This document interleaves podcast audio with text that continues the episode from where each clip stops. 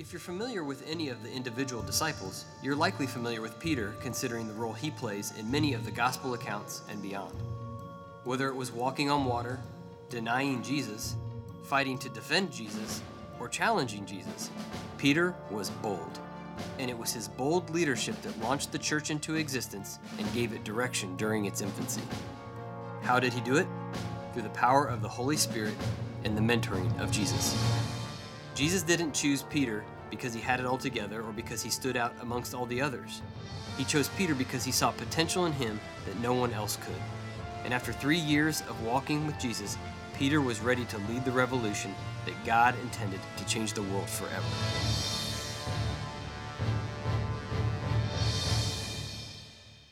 Well, hey, good morning. Uh, we are going to be taking um, registrations for anyone who wants to volunteer in our youth ministry after service today. You can see Alex if you want to go and play in the mud with him. I'm sure that uh, he would love to have you be a part of that, right? Good job on that video, Alex. That was a lot of fun. I'm glad we could get that up. And it kind of leads into a little bit of what we are talking about just right off the bat here this morning. As we dive into the, the, the sermon and this time of our service, I want you to think about what is the, the scariest, the riskiest, riskiest, um, maybe the most adventurous thing that you have ever done? Like if you had to, to nail down on, on one or two things, what, what are some of the things that you would point to in your life? When I was a kid, some of my friends dared me to walk across the monkey bars, and I'm one who's always up for a good dare. And uh, so I went out there and I climbed up on them, and I made it about halfway through uh, before my foot slipped and I went through the bars, cracking my chin on one of them and then thud landing on the ground. That was the second time that I had stitches in my chin. Uh, the third time was a couple of years later. Uh, we were trying to see who could ride their bike the furthest without using their hands. And I was doing really good until I hit a manhole cover that just kind of threw my balance and my equilibrium all off. But fortunately, my chin was there to catch me as I fell. And uh, I remember we were doing a garage sale that morning, and, and I was like five houses down from, from where I lived. And I went there, and mom, like, I heard you screaming from the time that it happened. I was like, well, garage sale's done. Uh, I think we're going to have to wrap up here and head to the emergency room. Uh, in middle school, one of my friends had a balcony on the second story of their home that overlooked the living room. And their parents, this is kind of their fault, put the couch right underneath the balcony. And so one morning after we all spent the night there and parents went off to, to work, we decided to see who was brave enough to jump off of that balcony onto the couch. And we learned a couple of things that morning. Uh, number one, all of us were. And number two, a couch was not meant for a bunch of middle school boys jumping on it from a balcony. It broke. We got into a lot of trouble, but man, it was a lot of fun up until that point. Helen Keller once said that life is either a daring adventure or it is nothing at all.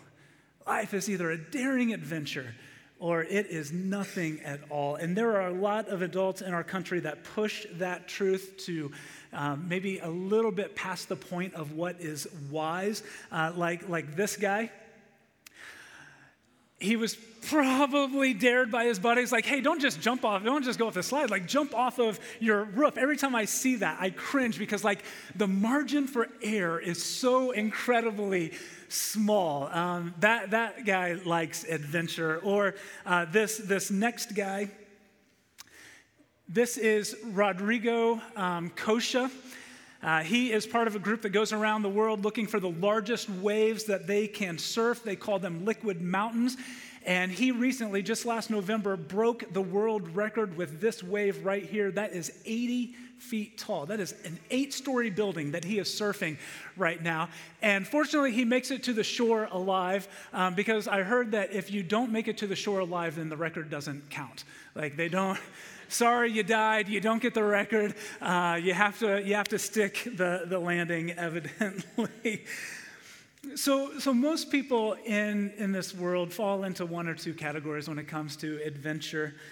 Uh, they are either play it safers or they are risk takers. They're either play it safers or risk takers. And the older I get, the more that I start to fall into that play it safers category because I found that being a risk taker can hurt. Sometimes it can really hurt. And, and, I, and we, we have scars that, that prove the pain that being a risk taker can, can cause. And, and chances are you've probably got some scars uh, for taking risks too.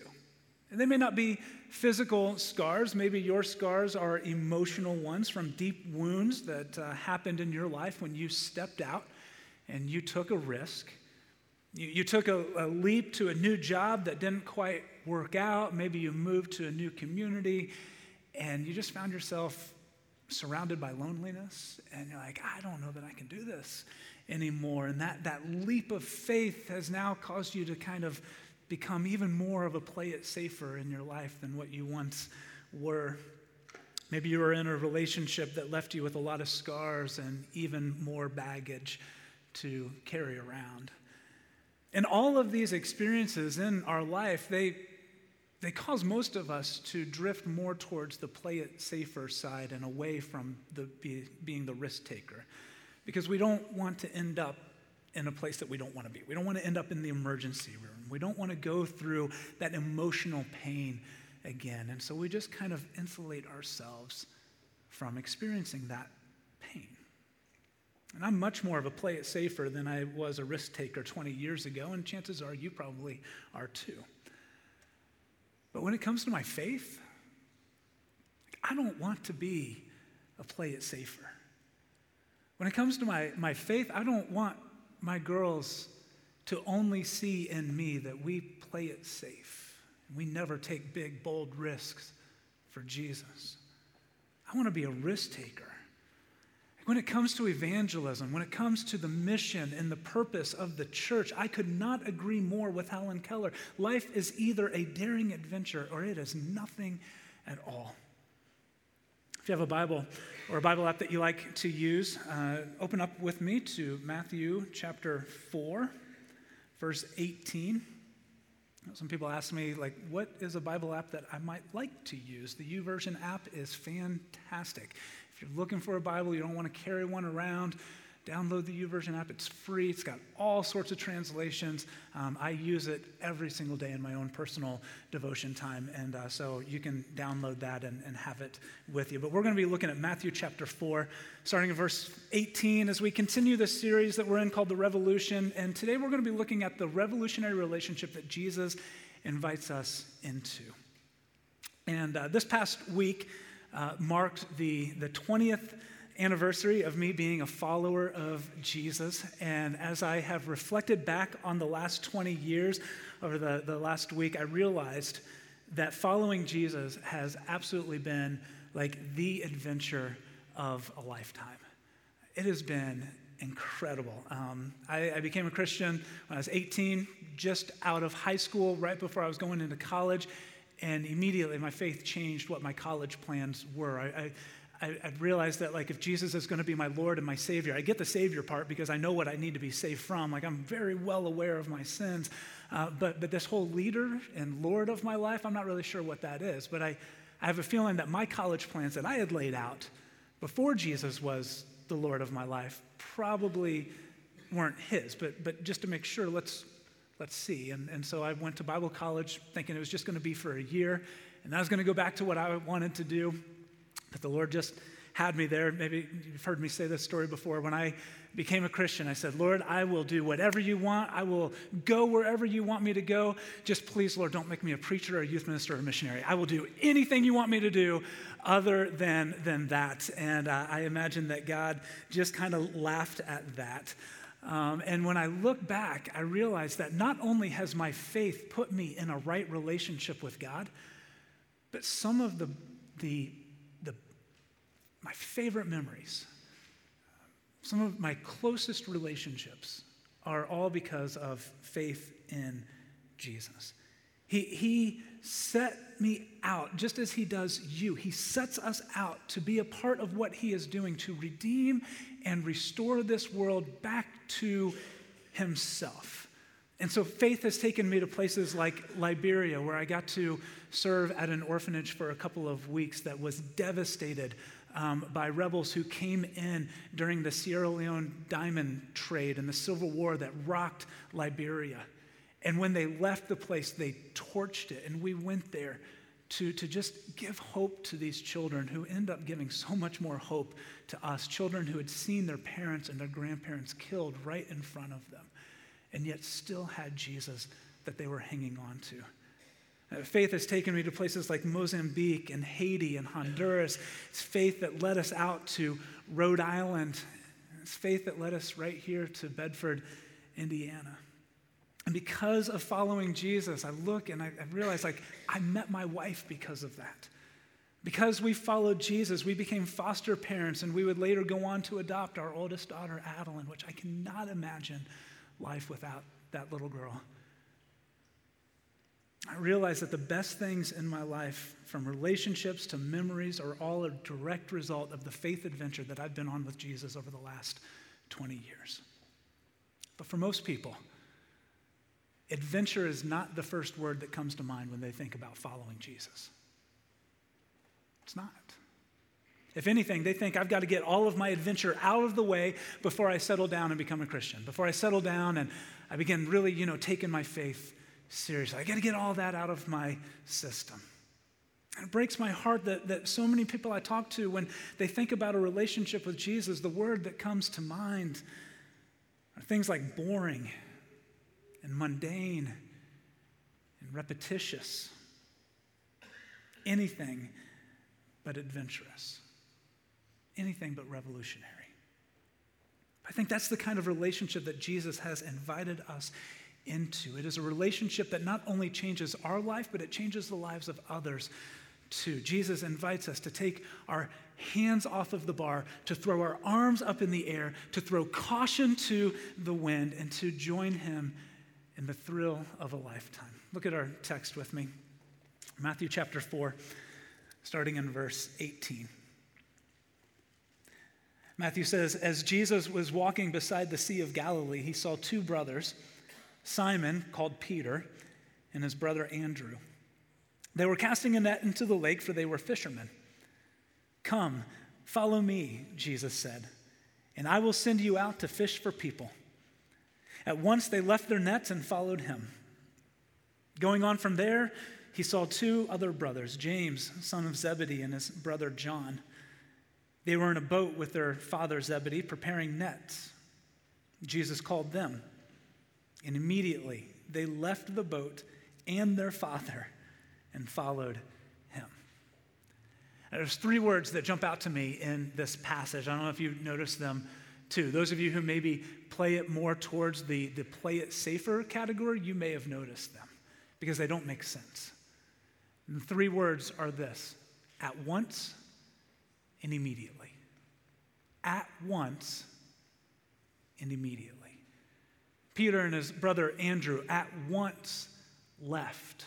James and his brother John immediately dropped their nets and started following Jesus. And these four men said yes to Jesus' invitation to follow him. But before they said yes, they had calculated the cost. They, they, had, they had processed two important realities of their decisions. And, and those realities are number one, the call, and number two, the cost the call and the cost. See, anytime that Jesus invites us into a, res- a, relationship with Him, He is inviting us to do two things. He's inviting us to walk away from something or someone, and He's inviting us to walk to something. The call is Jesus' invitation to walk towards something. The cost is Jesus' invitation to walk away from something. And, and for all of us who are followers of Jesus, this is a lifelong cycle that Jesus is calling us into. It is not just the point of conversion, it is a continuous cycle of Jesus calling us to something and calling us away from something.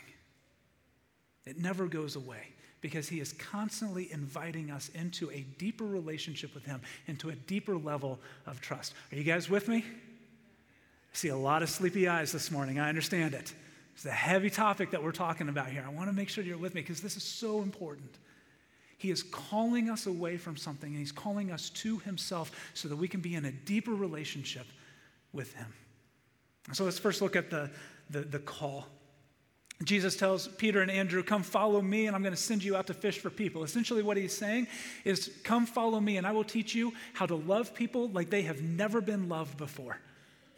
I will teach you how to love people like you have never loved people before. I'm going to stretch the boundaries of your love and your grace further than what they have ever been stretched before. He invited them into this revolutionary relationship with Jesus. And over the next three years, Jesus would model how to live this kind of love and grace out. And so you read through the four biographies of Jesus Matthew, Mark, Luke, and John. And a couple of things that you're going to notice are number one, you'll notice that the disciples really struggled to get this kind of love right, just like you and I struggle with that every single day. They struggled with it because they were real people. They were learning along the way, just like we are. But the second thing that you're going to see is you're going to notice a couple of trends about who Jesus spends his time with and how he spent that time. First of all, Jesus had 10 encounters with people in the temple and synagogues. And so, the places of, of worship and prayer, Jesus had 10 encounters with people in these places of religious activity. And do you know what the common theme is in these interactions? They're contentious. They're contentious. Jesus is calling them out. He goes into these places of worship and prayer and he would confront the religious people about their legalism. He would confront them about their judgmental attitude and how they had lost God's heart for hurting people. Jesus saved his most scathing criticism, not for those who society deemed as sinners, but for those who thought that they had it all together and had God figured out. Those are the ones that Jesus called to the carpet. It leads to the second trend. Jesus had 120 encounters with people in other places. Jesus met people in their homes and in their businesses. He met them on roads and on sides of mountains and on shores of lakes. And all of those 120 encounters, the common theme is this Jesus helped hurting people. Jesus helped hurting people. He did not turn his back on them, he did not give a judgmental glance towards them. He stepped into their mess and he helped them. He helped blind people and dead people. He helped lepers and prostitutes, men, women, and children. It did not matter who they were or where they were from. Jesus said very clearly that his mission was this healthy people don't need a doctor, sick people do. And I'm telling you, if you're a religious person and you think you're no longer sick, man, you're probably more sick than what you realize. Because we all need Jesus, that spiritual physician in our life. Healthy people don't need a doctor, sick people do. He says, I have come not to call those who think they are religious, but those who know they are sinners. And so when Jesus touches a leper, he's saying, Your value is not in the condition of your skin. When, when Jesus um, eats with prostitutes, he was saying, Your value is not in your occupation. In the eyes of Jesus, the condition of a person's life did not determine their value or their worth, and he invited them, just as he does you, into a revolutionary relationship with him, into a relationship that should change absolutely everything, not just what we do on Sunday mornings. I think that's why these four fishermen, I think that's why thousands of people still today follow Jesus. He has given our lives value and worth in ways that we had never experienced before. And He's sending us out to show that same value to others, to find joy in their company, and to invite them to join us in this adventurous relationship with the one who knows them fully, just as he knows us and yet loves us just the same. That's the relationship that Jesus has called us into. But he also came with a cost. And for these four, it meant leaving behind everything that they knew, leaving behind their families, their homes, their business, James and John literally left their father sitting in the boat. Like, I just try to imagine this situation as someone who's looking on the hillside at this. Jesus walks by, and I see these guys getting up out of their boats, and I just imagine James and John's dad holding the net, looking up, going, Where, where are you going? What are you doing? We're working. They left everything at once, immediately, to follow him. And it cost them it cost them their security and their comfort. They calculated the cost, and despite the result, they chose to follow Jesus. Because, don't miss this, what Jesus calls us to is far greater than anything Jesus calls us from. What Jesus calls us to is far greater than anything that Jesus calls us from. So, in light of what we've talked about today, I've got a couple of questions for you, and you probably already know what they are. Question number one What is Jesus calling you from in order to experience a deeper relationship with Him? If you have a bulletin, if you have a pen in front of you, maybe even just jot that down. If you're taking notes, write that down. What is Jesus calling you from in order to draw you into a deeper relationship with Him? Is it a toxic relationship that you're in? Is it an addiction? Is He calling you away from a legalistic faith built on trying to earn God's love and approval with your good works, or maybe a judgmental attitude that looks down upon others that you feel aren't as righteous as you? Maybe Jesus is calling you away from the worry that is eating you up inside.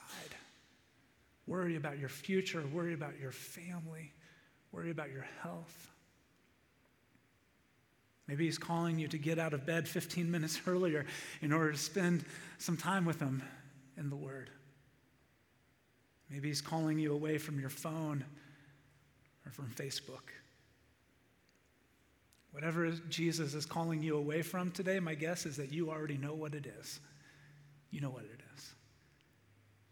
promise you, as hard as it may seem to leave that behind, what Jesus is calling you to is far greater than what he is calling you from. Which leads to the second question What is Jesus calling you to in order to experience a deeper relationship with him? Is he calling you to take your first step of faith, and placing your trust in him for your salvation and getting baptized? Maybe he's calling you to your next step of faith to serve or to connect with others in community in a life group. Maybe He's calling you to be more engaged with your one life or to find a one life. Find someone in your life who is not yet a follower of Jesus that you're intentionally developing a friendship with and pouring yourself into. Maybe He's calling you to have a faith conversation with your coworker, to, to confess a sin habit to a trusted friend and repent. Maybe He's calling you to do something so radical that for the words to even come off of your lips just seems like foolishness. Whatever He's calling you to, I'm telling you, it's because He wants to invite you into a deeper relationship with Him. A relationship that will not only revolutionize your life, but the lives of those around you as well. And I know, I know that the draw to be a play it safer in our faith instead of a risk taker is, is pretty heavy. I know this because I felt it in my own life, but I also know this because I see it all over in Scripture as these early followers of Jesus were trying to figure this out, trying to, to figure out what it means to have this bold faith that's empowered by the Holy Spirit. Fast forward three years, and these men who once dropped everything at once and immediately, these, these men found themselves right back on the fishing boat, doing what they knew, doing what was comfortable, doing what was safe. Just a few days after Jesus' crucifixion, I imagine they looked at themselves and were like, what do we do now? I don't know. Let's go fish. And so they went back to what was known. And to be honest, I've done the same thing in my life. Maybe you have too. done the same thing because there have been times where the call and the cost just seemed too great. And so I went running back to what I knew, what was familiar. Well, Jesus is constantly calling me to get out of the boat, to trust him more. And so, right here in this scene, as the disciples are, are back fishing, the resurrected Jesus is walking across the shore. And he hollers out to these fishermen who had been fishing all night. And he says something kind of kind of foolish. He says, Hey, why don't you try casting your nets on the other side of the boat? Which it's like, okay, there's no fish on this side, but there's going to be a lot of fish on this side. All right, whatever. But they had been unsuccessful all night. And so they're like, yeah, why not? They threw it over. And immediately they started catching more fish than what their boats could hold. And Peter looked at the person on the beach and he realized it's Jesus. And this man who had denied even knowing Jesus just a few days earlier stripped down to his undies, jumped into the water, and swam to the shore as quickly as he possibly could. And as he was sitting there having breakfast with Jesus, the account in John 21, it goes like this they're sharing a breakfast of fish around the fire. And I imagine that Jesus, I don't know if this is how it happened, but this is how I like to imagine it in my mind. I imagine that Jesus looked down at the fish that he was eating with his friends, and he called out Peter in particular. And he said, Peter, do you love me more than these? And in that moment, I don't imagine that Jesus was pointing to the other disciples and saying, Do you love me more than all these other guys do? I think what Jesus did is he pointed down to the fish and he said, Do you love me more than these fish? And Peter says, Well, yes, Lord, you know that I love you. You know what Jesus says? He says, Feed my sheep. Three times they have this interaction. And three times Jesus says, Peter, I've got a new job for you.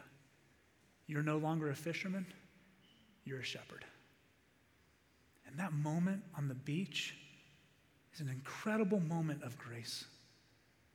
That Peter, who, who had fumbled around for so much of his, his ministry and so much of his following Jesus, oftentimes would stick his foot right in his mouth, just like I've done many times before. Peter, who had literally just for his own safety, as a play it safer, said, I don't even know the guy. I don't even know Jesus. Jesus is now telling him, I've got big plans for you. Got big plans. The call is to continue to follow me, and the cost is everything you've ever known and everything that was ever safe. But what we see is that Peter stepped up to the call. God would use him to go on and plant the first church and change the world.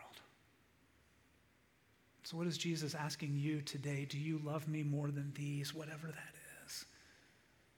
Are you willing? Are you willing to pay the cost, to lay that down, and to answer the call to follow?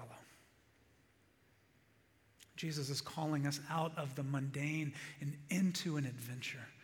He's calling us out of religion and into a revolutionary relationship with Him. And my question today is will you answer that call? Would you stand with me as we pray?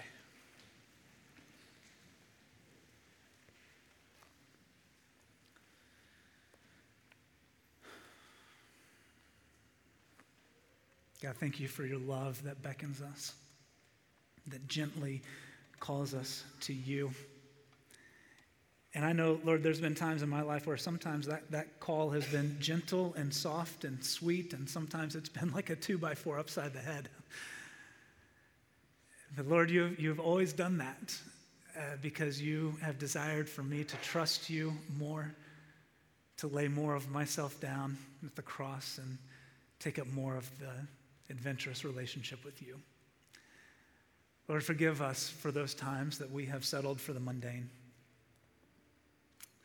Forgive us for those times when we've wanted to play it safe in our faith and we have went running back to what was known and familiar and safe. But God, I am also incredibly grateful for that in those moments, we didn't wreck your plan. You're not looking at that going, oh no, that completely caught me off guard. What am I going to do now? But God, in the moment where we are, even today, right now, even if it's not where we want to be or where we thought we would be, in this moment here, right now, God, you, you still call us into a deeper relationship with you. You still invite us to trust you more, and you still want to use us where we are. So, God, thank you that you are a God of grace and mercy. Thank you that you are a God who calls us into the adventure of a lifetime in following Jesus. May we be a church that models that and filled with people who are living it. I pray it in Jesus' name.